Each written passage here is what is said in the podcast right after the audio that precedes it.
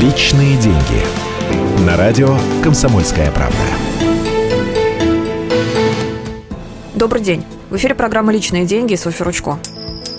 За какие долги могут не пустить за границу? Этот вопрос актуален всегда, особенно сейчас, в сезон отпусков.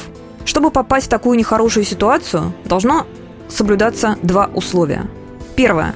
Дело о ваших долгах уже дошло до суда, и там принято решение о взыскании задолженности в принудительном порядке. Второе. Судебный пристав вынес предписание об ограничении на выезд из России. При этом долг должен составлять не меньше 10 тысяч рублей.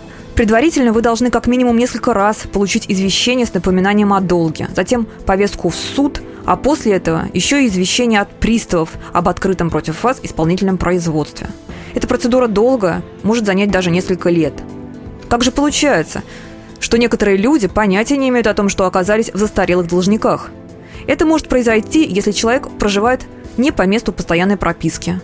Как самостоятельно проверить, есть ли вы в списке невыездных? Для этого зайдите на сайт Федеральной службы судебных приставов и найдите там онлайн-сервис под названием «Банк данных исполнительных производств».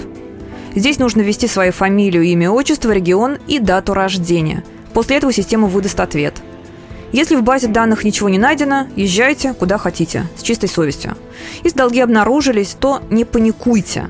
Наличие исполнительного производства еще не означает, что вас не выпустят за рубеж. Какие именно ограничения введены, можно узнать в том отделении службы судебных приставов, которое занимается вашим делом.